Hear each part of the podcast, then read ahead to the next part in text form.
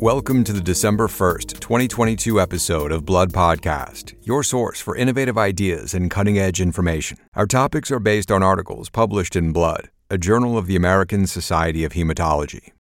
First, on today's podcast, we discuss encouraging results of a phase 2 study using a sequential ibrutinib venetoclax treatment approach driven by MRD findings in individual patients with chronic lymphocytic leukemia, or CLL. Up next, we examine new research demonstrating that donor natural killer cells trigger release of beta 2 microglobulin by host dendritic cells, greatly accelerating donor derived immune reconstitution after allogeneic bone marrow transplant in mice. We'll look at the therapeutic implications of this as well. Lastly, we review a study of retinoic acid resistance in a mouse model of variant acute promyelocytic leukemia. Resistance was driven by the epigenetic regulator EZH2 which suggests the potential for an EZH2 targeted therapeutic approach.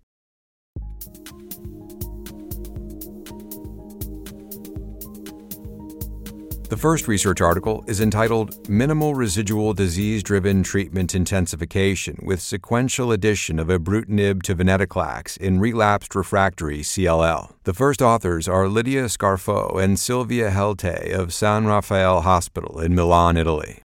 Treatment of CLL has evolved considerably over the past 10 years due to agents that target either Bruton's tyrosine kinase or the anti apoptotic protein BCL2. These two drug classes target complementary mechanisms of malignant cell persistence and survival. Agents that inhibit BTK, including ibrutinib, block the B cell receptor signaling pathway, thereby inhibiting proliferation. By contrast, venetoclax targets BCL2, a key regulator of apoptosis, thereby promoting cancer cell death. Combining BTK and BCL2 inhibitors in CLL is an appealing strategy that is strongly supported by preclinical data. These combinations have been tested in untreated and relapsed refractory CLL. However, these studies were one size fits all. Each patient in a given study received the same combination of two targeted agents, given for a fixed duration. Personalized CLL treatment strategies may be warranted. Some patients could achieve their best response on a single drug, while others may need both drugs. Still, others might need continuous therapy to achieve a deep response. One tool being used to test personalized strategies is measurable residual disease, sometimes called minimal residual disease, or just MRD. Undetectable MRD after CLL treatment correlates with improved progression free and overall survival and measurement of MRD has become a key outcome in CLL studies. The present study by Scarfo, Heltai, and co authors evaluates a specific personalized treatment strategy for patients with relapsed refractory CLL based on MRD. In the Phase 2 study called IMPROVE, patients started venetoclax, then discontinued it if MRD was undetectable. If not, they received additional ibrutinib therapy with continued venetoclax, and if they achieved undetectable MRD on the combination, both drugs were stopped. The investigator initiated single arm open label study included adult patients who had received at least one prior therapy and had active disease requiring treatment. Patients who received previous BTK or BCL2 inhibitors were excluded. 38 patients with a median age of 64 years started standard dose venetoclax single agent therapy. After 12 28 day cycles of venetoclax, MRD assessment was performed using six color flow cytometry. Investigators looked for undetectable MRD4, which was defined as less than one CLL cell out of 10,000 leukocytes, or 10 to the negative 4. They found after 12 cycles of venetoclax, 19 of the patients had undetectable MRD4 in the peripheral blood, which was subsequently confirmed in bone marrow for 17 patients, or about 45% of the intention to treat group. 16 of those 17 patients discontinued venetoclax as planned. The 19 patients not achieving undetectable MRD4 in peripheral blood samples went on to receive standard daily doses of ibrutinib added to venetoclax, starting at cycle 13. At a median of seven months, 16 of the 19 patients on the combination regimen achieved undetectable MRD4, allowing for both treatments to be discontinued. Two patients who were still MRD positive at the end of 24 cycles went on to receive ibrutinib until progression or unacceptable toxicity. So, altogether, 87% of patients achieved undetectable MRD4 using this sequential MRD guided treatment strategy. Only about half had to receive combination therapy, most adverse events were grade 1 to 2 and grade 3 to 4 neutropenia and bronchitis.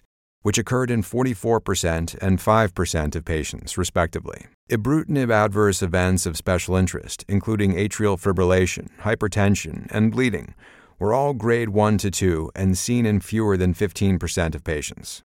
Collectively, the results of the IMPROVE study thoughtfully address the challenge of avoiding over or under treatment of patients with CLL. According to Carlos Chiattone of Santa Casa Medical School in Sao Paulo, Brazil, and Alvaro J. Alencar of the University of Miami Sylvester Comprehensive Cancer Center. In their commentary on the study, Chiattone and Alencar say that MRD guided strategy allows for deep responses to be achieved in many cases with venetoclax alone, thus minimizing risk of added toxicity. Patients may appreciate the limited treatment exposure, they added, noting that it may be associated not only with less clinical toxicity, but also less financial toxicity.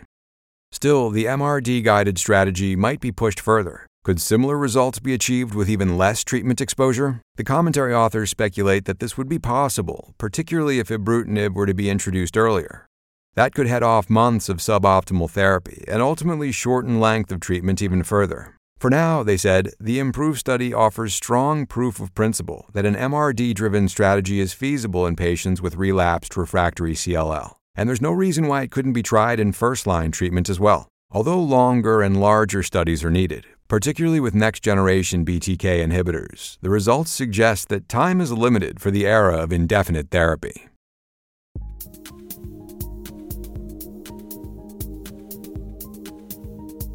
The next research article is titled Donor Natural Killer Cells Trigger Production of Beta 2 Microglobulin to Enhance Post Bone Marrow Transplant Immunity. The first author is Laura Loredana Ruggeri of the Division of Hematology and Bone Marrow Transplantation at Perugia General Hospital in Perugia, Italy. Allogeneic hematopoietic stem cell transplant remains a potent and potentially curative intervention for a variety of hematologic malignancies. There are a number of unresolved issues with allotransplant, including the risk of disease relapse and the emergence of graft versus host disease. Yet another issue, which is relevant to the current research article in Blood that we will discuss, is slow immune reconstitution particularly following transplantation of CD34 selected grafts depleted of T cells, or using anti T cell serotherapy to reduce GVHD. The potential for delays in T cell reconstitution and prolonged immune incompetence following allotransplant leaves the patient vulnerable to relapse and infection. Thus, accelerating immune reconstitution after transplant is a desirable goal, yet how to do so remains a pressing question.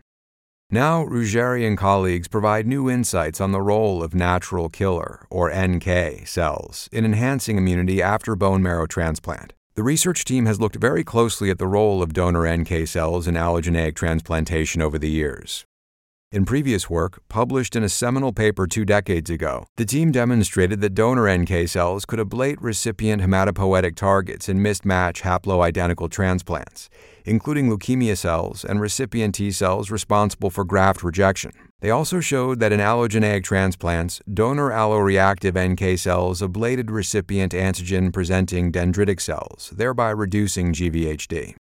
Fast forward to 2022, and the team has uncovered a novel principle behind post transplant immune incompetence that is also linked to how MHC mismatched donor NK cells mediate favorable clinical outcomes, one that may ultimately have therapeutic implications. At the center point is the protein beta 2 microglobulin, identified through experiments conducted in murine models of bone marrow transplant and a human cell culture system. The experiments showed that donor versus recipient alloreactive NK cells triggered recipient dendritic cells to synthesize beta 2 microglobulin, which was identified by proteomics analysis. In turn, beta 2 microglobulin stimulated production of two master regulators of lymphocyte development, c-KIT ligand and interleukin 7 by thymic and bone marrow stroma. That markedly accelerated the recovery of donor derived B and T lineage cells and dendritic cells after bone marrow transplant. Additional studies further implicated beta 2 microglobulin as an enhancer of immunity post transplant. The observed immune rebuilding effect could be abolished by introducing an anti beta 2 microglobulin antibody into natural killer and dendritic cell co culture supernatants. Furthermore, accelerated immune reconstitution was not observed in beta 2 microglobulin knockout mice, but then infusion of wild type natural killer and dendritic cell co culture supernatants restored accelerated immune reconstitution. In a similar vein, the investigators were able to stymie the immune rebuild by silencing the gene encoding beta 2 microglobulin in human dendritic cells. These findings have translational potential, according to Ruggeri and co authors on the research article. Specifically, one could imagine that many patients could benefit from the infusion of ex vivo expanded, donor alloreactive NK cells. Adoptive transfer of large quantities of these cells may improve the survival rate for patients who undergo haploidentical hematopoietic transplantation. But let's go back to the previous research from this team on the role of NK cells in ablating recipient hematopoietic targets. How does that thread fit together with the present one?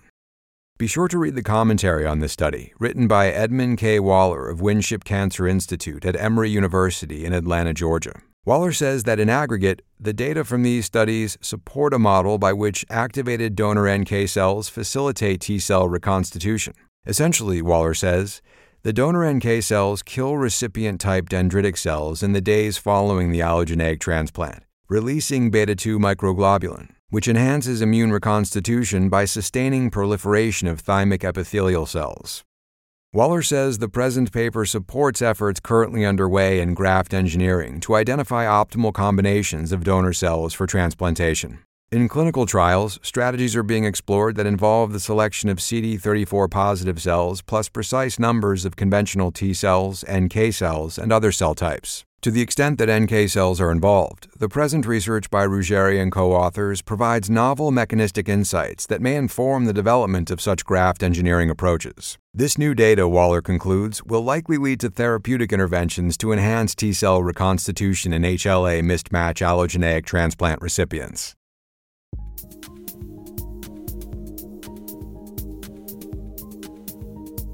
The final research article is entitled Non Canonical EZH2 Drives Retinoic Acid Resistance of Variant Acute Promyelocytic Leukemias. And the first author is Mathilde Poplineau of the Research Cancer Center of Marseille at Paoli Calmette Institute in Marseille, France. Acute promyelocytic leukemia, or APL, accounts for 10 to 15 percent of all AML cases. APL is characterized by recurrent chromosomal translocations that involve the gene encoding the retinoic acid receptor alpha, or RAR alpha, with fusion partners, most commonly PML. The resulting fusion proteins act as RAR alpha signaling repressors. Of note, patients with the PML RAR alpha fusion are highly sensitive to treatment with retinoic acid, the binding of which leads to target gene transcription and degradation of the fusion protein. Also highly effective is arsenic trioxide, which triggers conjugation of PML RAR alpha to the ubiquitin like peptide SUMO, leading to full degradation of the fusion protein. The result is a textbook case illustrating the success of targeted therapy in cancer. Today, more than 90% of patients with APL can be cured with the chemotherapy free combination of retinoic acid and arsenic trioxide. Unfortunately, when it comes to the treatment of variant APL, which accounts for about 5% of APL, that textbook is still in early drafts. There are chromosomal translocations involving RAR alpha and 18 non PML partner genes, none of which are sensitive to arsenic trioxide. And retinoic acid alone is not effective in the most common APL variant, PLZF RAR alpha, which accounts for about 1% of APLs. In patients with the PLZF RAR alpha fusion, retinoic acid fails to clear leukemic stem cells and does not induce disease remission.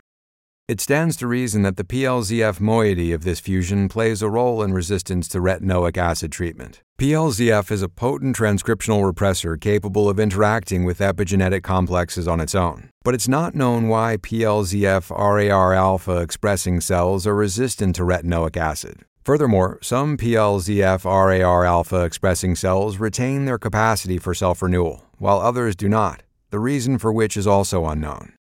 These questions underlie the present research article by Poplineau and co authors. They used a mouse model of PLZF RAR alpha APL and single cell multiomics to study leukemia cells that were resistant to retinoic acid. In short, they uncovered transcriptional and chromatin heterogeneity in the leukemia cells. By establishing cell clusters and building hierarchies, they were able to pinpoint a subset of promyelocytes that were resistant to retinoic acid induced differentiation. Notably, these cells highly expressed enhancer of Zeste homolog 2, or EZH2, which is the catalytic subunit of polycomb repressive complex 2, or PRC2. Functions of EZH2 include post translational methylation of both histone and non histone protein substrates.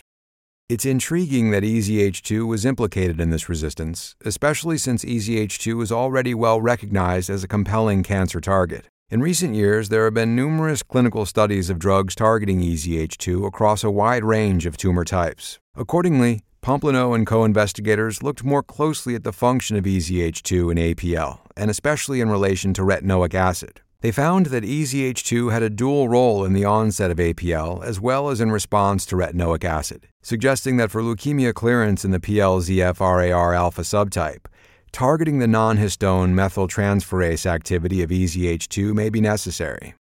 In particular, the investigators showed that the non enzymatic activity of EZH2 was important in resistance to retinoic acid. They targeted pan EZH2 activity using a commercial EZH2 degrader, given in combination with retinoic acid, in mice transplanted with retinoic acid resistant PLZF RAR alpha APL cells. With this treatment model, the researchers were able to demonstrate repression of cell proliferation and DNA replication, PLZF-RAR alpha degradation, prevention of disease progression, and significantly improved survival. In contrast to pan-EZH2 blocking, inhibition of EZH2 methyltransferase alone failed to reverse resistance to retinoic acid and did not stop progression of leukemia. A commentary on this study was provided by Zhongfei Wang of the Beijing Institute of Genomics in Beijing, China, and Honghu Zhu of Zhejiang University School of Medicine in Zhejiang, China. Wang and Zhu wrote that by identifying a unique subset of PLZF-RAR alpha-driven leukemia cells, the current study provides novel insights into important questions regarding cellular heterogeneity and treatment resistance. The subset of retinoic acid-resistant cells depended on a fine-tuned E2F EZH2 network, Wang and Zhu said in the commentary. They said the data on effectiveness of pan-EZH2 inhibition in contrast to the failure of EZH2 methyltransferase inhibition, reveal a, quote, unexpected interdependent relationship between EZH2 and PLZF-RAR alpha, and highlight the multifaceted actions of EZH2 in leukemia development and drug resistance.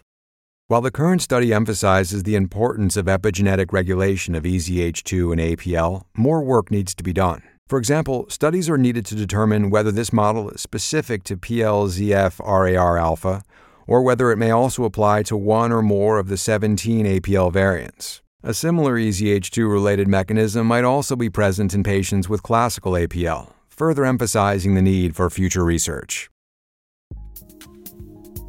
You have been listening to the Blood Podcast. For a list of additional authors, as well as more detailed articles and commentaries on which this podcast is based, please go to bloodjournal.org. Be sure to join us next week for another episode. Thank you for listening.